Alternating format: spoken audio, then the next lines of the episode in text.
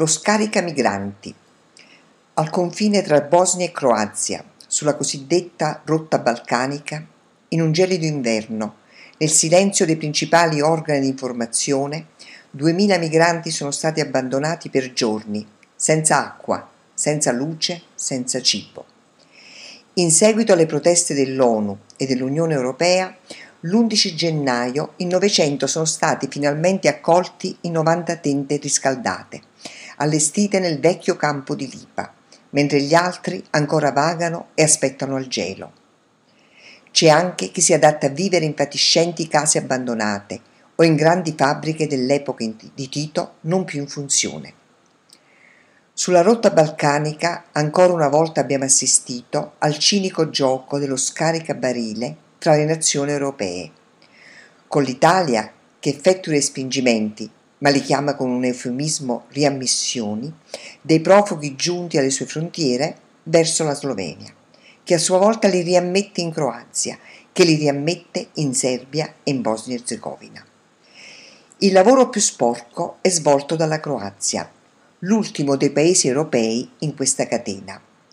Le torture e le violenze della polizia contro i migranti qui sono un fenomeno quotidiano.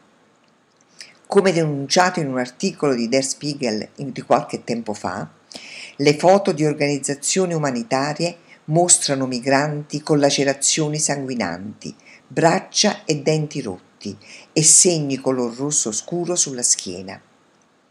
I richiedenti asilo parlano di tortura con pistole stordenti, abusi sessuali e unghie strappate.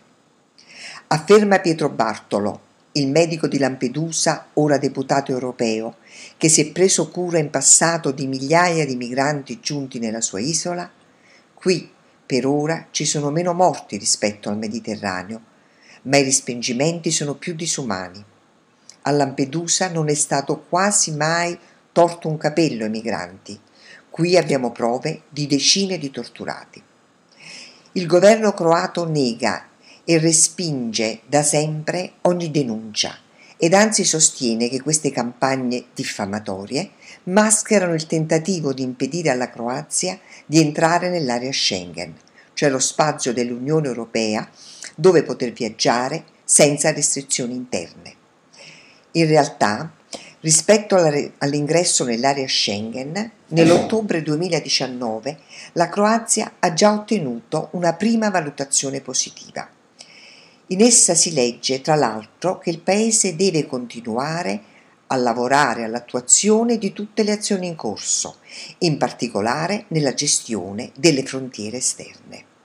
E, a quanto sembra, il governo croato ha assunto con molto impegno il compito affidatogli, tralasciando però le raccomandazioni dell'Unione Europea al rispetto dei diritti umani, raccomandazioni a dire il vero molto formali. Questo per quanto riguarda la Croazia. Ma poi la gestione dei profughi tocca alla Bosnia.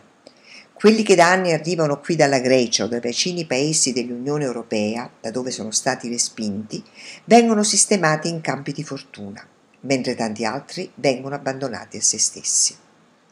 Ormai nessun comune vuole più rifugiati nel proprio territorio denunciando il fatto di non aver ricevuto compensazioni economiche né dal governo bosniaco né dall'Unione Europea. Eppure l'Unione ha versato 90 milioni alla Bosnia, ma a quanto pare questi soldi, invece di essere utilizzati per l'accoglienza, sono serviti a potenziare le gendarmerie locali o ad allestire campi che poi sono rimasti vuoti per non esacerbare gli animi delle popolazioni locali. Il resto se lo sono accaparrato società appaltatrici legate a ministri del governo.